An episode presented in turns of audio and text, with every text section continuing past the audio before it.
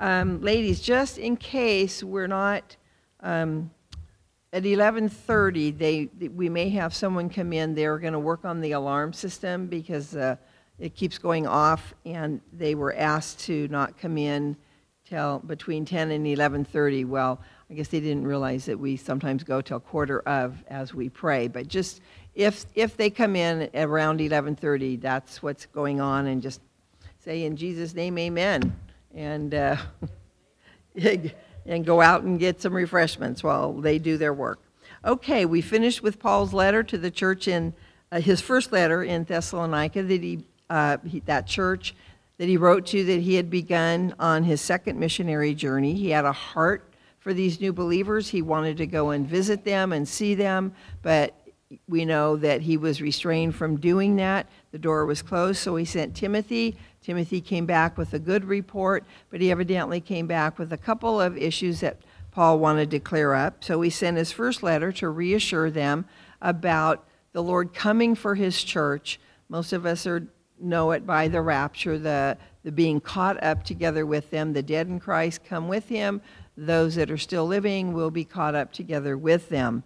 Um, and he wanted to encourage them to press on as they had been doing, but to continue because he knew they were in the, in the midst of persecution, and Paul certainly knew what it was to be persecuted.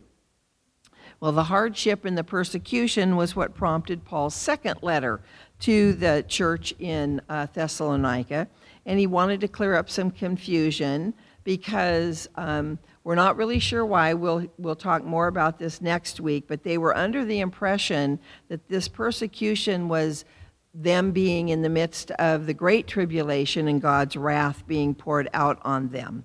So, for this uh, first chapter in the second uh, book of Thessalonians, uh, there's three areas that um, Paul said they were doing great, and there's three areas that we need to follow their example and we need to be doing great as well. They were growing, growing in faith, they were abounding in love, and they were being patient in tribulation. So the first one, they were growing in faith. As we read in verse 3, Paul tells them how they, meaning Paul, Timothy, and Silas, gave thanks to God for the believers in Thessalonica because he said, Your faith grows exceedingly. He was so thankful that they were truly born again and they were growing in their faith. Was, and they weren't just growing, but they were growing exceedingly. They were increasing in faith, increasing in their trust in the Lord, which is really what faith comes down to, right? Faith is trust in the Lord. Trust in the Lord first for our salvation, we're trusting that He completed the work on the cross, paying for our sin, rising from the grave, and giving us new life. And we trust in the Lord. We have faith in the Lord for our day to day living and those things that we experience and encounter on a daily basis.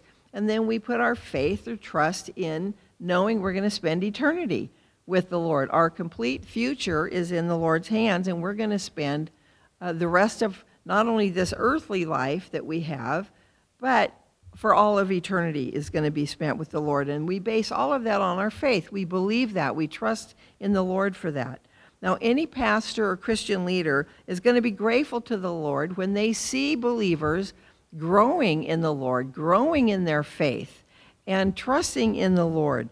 Uh, especially if they know those believers are going through hard times, difficult times, being persecuted, or the tribulation that they're dealing with. When we hear of believers in other countries that are suffering imprisonment, or we've known of mass exoduses from some of those Middle Eastern countries where the, they're, they're being persecuted, put to death uh, for just being a Christian, and they're not denying the Lord, they're not giving in to that persecution Instead, they're leaving their homes and life behind so that they can continue to be free to live as a Christian.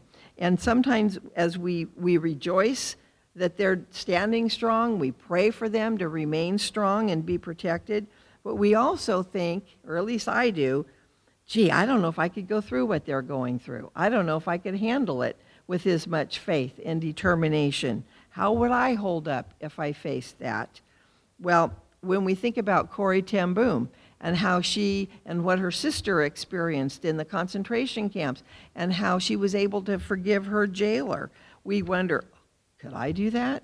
If I was faced with a man who had been so horrible and, and just such a horrible part of my life, would I be able to forgive him when I saw him? Well, one thing Corrie ten Boom taught about that was when you need that extra measure of grace, it's not there until you need it. And I think she used the example of when you go to get on a train, you don't pull out your ticket to hand to the conductor until you're ready to board. So you don't need that ticket until right before you're ready to board. When you are faced with the persecution or something horrible, when you just imagine and think, I don't know if I could do it, you don't have the grace at that moment to, to know that you could do it. So you do wonder. But when you face it, God's grace is there. His grace is sufficient. And they were holding up under persecution because they had been growing in their faith. So whether we're faced with severe uh, persecution or not, we need to be growing in our faith, in our trust. And certainly, as the days that we're living in are growing darker and darker, our faith must also increase. As the darkness is increasing, then our faith must increase so we can stand and withstand more and more of the attacks that will eventually come against Christians more and more here, even in our own country, as we see the, the Christians that are really being singled out. So, can others say that about you, that your faith grows exceedingly? Well, how does our faith grow? How does your garden grow? Well, how does your faith grow? Well, through knowing the Lord and growing in our knowledge of the Lord. This happens as we spend time in His Word and we learn more about His character, His attributes, as we learn more about Him, as we learn about those things that please Him and that don't please Him. And it happens as we experience His faithfulness and we experience Him at work in our lives over time. If you look back to when you first became born again and met the Lord, I hope you know Him better today than you did then. And I hope you'll know Him better tomorrow than you do today because we should be growing in our knowledge of Him. And as we grow in our knowledge of Him, we're going to grow in our faith in Him because the more you know Him, the more it's easy to trust Him. He is completely 100% trustworthy.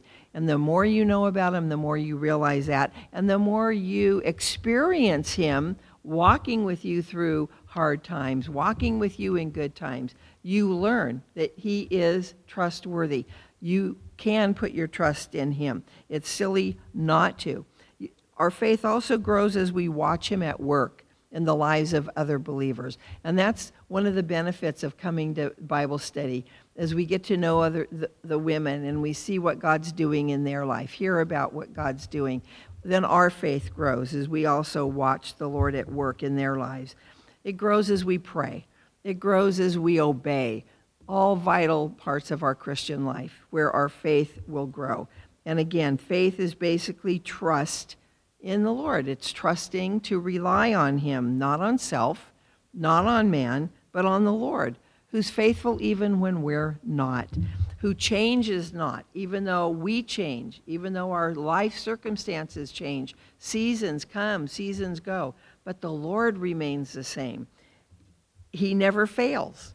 We often make mistakes, we often stumble, we fall, we sin, but God never does. He's perfect in every way. And so, uh, he never sins, he never makes a mistake. He never needs to repent or say, I'm sorry, because he's perfect. So he's perfectly trustworthy, and our faith should be growing in him. No matter what is happening in our life, good days, bad days, he's still the King of Kings. He's still the Lord of Lords. He's still our soon coming bridegroom. He still is our sovereign God, the great I am, your Savior, your best friend. He has an everlasting love for you. He loves you unconditionally, and He always will. He's never going to leave you or forsake you. He's with you through thick and thin. So the tribulation that the Thessalonians were experiencing was severe, um, but it was because they were believers. It was not because th- God's wrath was being poured out on an unbelieving world. That will come. But what they were doing was just because they were wanting to follow the Lord. But evidently they stood their ground. They didn't turn from the Lord or turn away from their faith, but they turned to God, and their faith grew exceedingly. Our needs, uh, our faith needs to continue to grow as well. So make sure you are growing in faith. Now, Paul also thanked God for them because, still in verse 3, he continues, the love of every one of you abounds, all abounds toward each other. So that's number two, abounding in love. We need to be abounding in love, even as they were abounding in love. They loved each other, they overflowed in love for each other. It wasn't just a little bit of love, it wasn't just to the brim, it overflowed. They abounded in that love. In the Greek, that word means to be more or to increase or super abound or abundant. In Webster's, the only thing Webster's really added was to be plentiful. And when sometimes I think when you think of the opposite of a word, especially words that seem so clear as to what they mean just by hearing the word, when you think of the opposite, it, it kind of helps give a deeper meaning to it. So, what's opposite of abound? What's opposite of overflowing? It's to have less, it's to lessen, it's to decrease. Well, here they were abounding. They were um, abounding in that love, increasing in their love for one another. And that indicates in their care for one another and in a social and moral way. They abounded in love to and for one another. They were going through the same persecution as new believers. They didn't turn on each other when things got tough, but they evidently turned to God and to one another during these difficulties of being a new Christian. And we need to be part of the body because we need one another. We need to be there for one another and stand with one another when our faith is attacked or when our walk with the Lord um, is attacked or when we grow weak, we need to stand strong in the Lord and we need to be there for others that they would stand strong. Jesus said the world would know that we were his disciples if we loved one another. Now, a disciple is not just a nominal Christian, it's not just a professing Christian, is it? A disciple is one who learns from their teacher who learns from their mentor, who sits at their feet and learns and wants to follow their example and walk the way they're walking and do the things that their teacher is doing.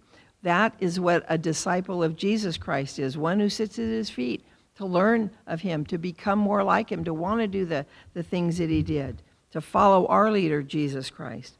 Well, God's love has been poured out in our hearts by who? The Holy Spirit, who's been given to us in his fruit. The fruit he's producing is love. So we can abound in love towards one another as we walk in the Spirit and as we yield to the Spirit and not in the flesh. And then others are going to know we're his by our love for one another.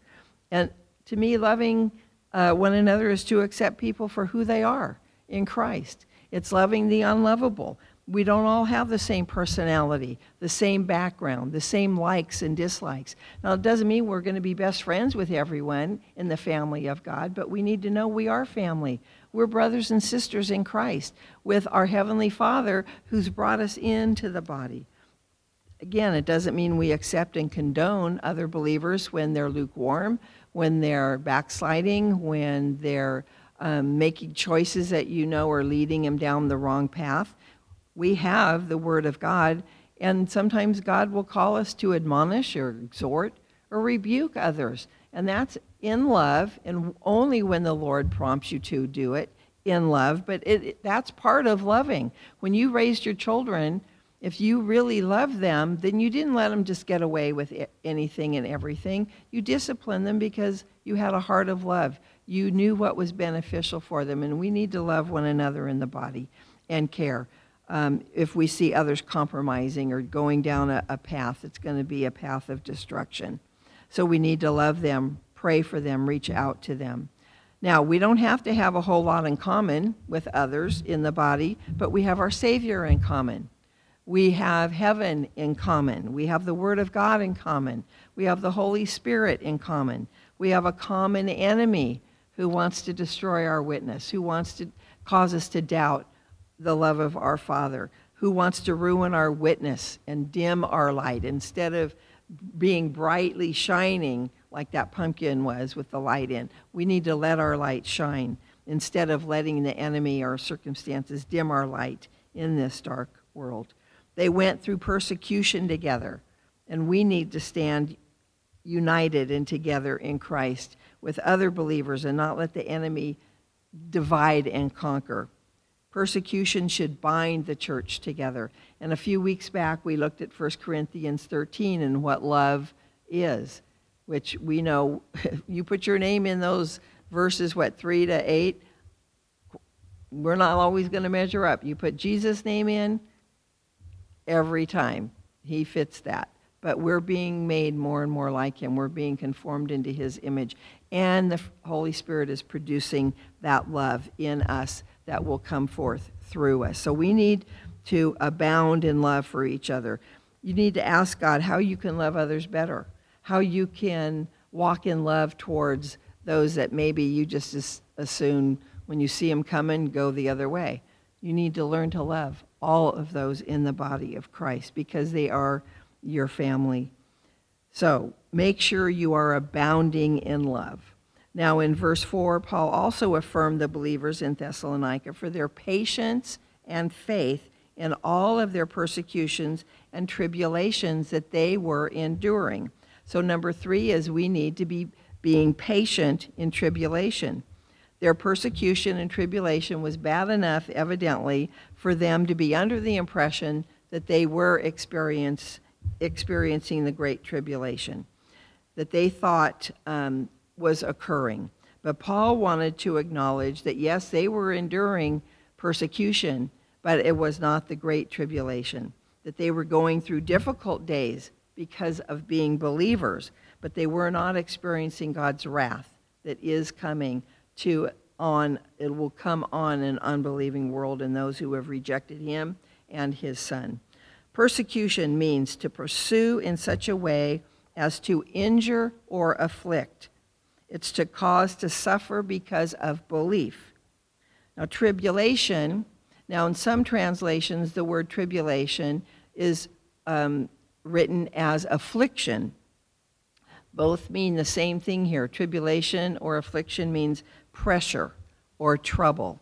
Paul said that they were enduring that persecution, that trouble, that pressure. And not only were they enduring it, but they had patience and faith as they were enduring it. And we need to learn from their example and not only have faith, as we've already talked about, continuing to trust God in the midst of that pressure and trouble, but to be patient while it is happening. Patience here could be translated persevere. We need to persevere. You can endure something as you're going through it, but persevere to me takes on a little deeper meaning. It, it's like you're, you're, you're pressing through it, you're continuing to go through it. Um, you're not only enduring it, but you're able to persevere in it. They didn't give up, they didn't give in to it. They stood their ground, they resisted that which would come against their faith which would come against them. And I couldn't help but read and think about James 1 3 in the New Living Translation. For when your faith is tested, your endurance has a chance to grow. And we're told also in James 1 to, to count it all joy when a trial comes our way. Not for the trial itself, but knowing that if we yield and let the Lord work it out, what the trial will produce in our life, which is a greater maturity, which is that endurance and perseverance that we need when God allows us to go through that trial. It's more Christ likeness, which is what should be our goal in this life serving the Lord and, and knowing Him and then making Him known to others by becoming more like Him. Romans 8 28. We all love that, don't we? And it, most believers know what that is just hearing the reference that God works all things together for those who love God and are called according to his purpose. Well, to me, his purpose is found in verse 29. 29 follows verse 28, and that's being conformed into Christ's image, really. It's being made conformable unto his death, and it's becoming more Christ like. Yes, there's a lot of good that God will work out in our lives, no matter what it is, and he knows it's coming. He's able to work it together, but part of that is we need to die to self and let Christlikeness come forth as the Lord is conforming us more and more into the image of his Son. I think you had it in your lesson or will be in this next week the fiery trial, which is to try you. God's the refiner who's purifying his gold and his silver. You're his precious metals, ladies, and he's never going to let that fire completely destroy you, the fiery trial that we go through, but he's bringing up the impurities in our lives so that he can ta- remove them from our lives. And a, and a refiner will sit and watch the metal under the fire until he sees his reflection continuing to bring out the impurities. And that's going to go on in our lives until the Lord calls us home and we are with him face to face. Wiersbe said, Tribulation is the spiritual tool God uses to make us patient. When suffering comes, it will either make us or break us. If we accept the suffering, yield to God's will, and by faith continue to stand true, then the suffering will cause us to grow. If we resist the suffering and complain to God and give up in unbelief, then the suffering will break us and weaken our testimony. So, whatever our affliction, our trouble, our trials, our tribulation, or our persecution, we need to endure it with patience. We need to persevere. We need to press through it with our eyes on the Lord, with our eyes on the goal of being with Christ one day and trusting that He's using it in our lives to make us more like His Son so that others can come to know Jesus as well. So make sure you're being patient in tribulation. So, ladies, let's follow the example of these believers by growing in our faith, abounding in our love, and being patient in our tribulation. Let's pray. Lord, thank you for your word. Thank you that um, it does guide us and it shows us what to do, what not to do. And thank you, Lord, for your Holy Spirit that helps us to understand your word and that is working in our lives, enabling us, empowering us to walk in obedience. So, Lord, have your way uh, with each of us, Lord, as we're learning these things, as we study your word. Thank you for the freedom we have to open your Bible. Lord, to, we, we can have many Bibles in our home, but Lord, we don't want them to be dust collectors. So help us to open them, to read, to know, and to obey. Lord, that you could use us in these last days to shine brighter and brighter as the world grows darker and darker. So, Lord, I pray you bless the discussion groups. Lord, as the women share with one another the things you've been ministering to them. So, have your way, Lord, and thank you again for being here with us and allowing us to be here with you. In Jesus' name, amen.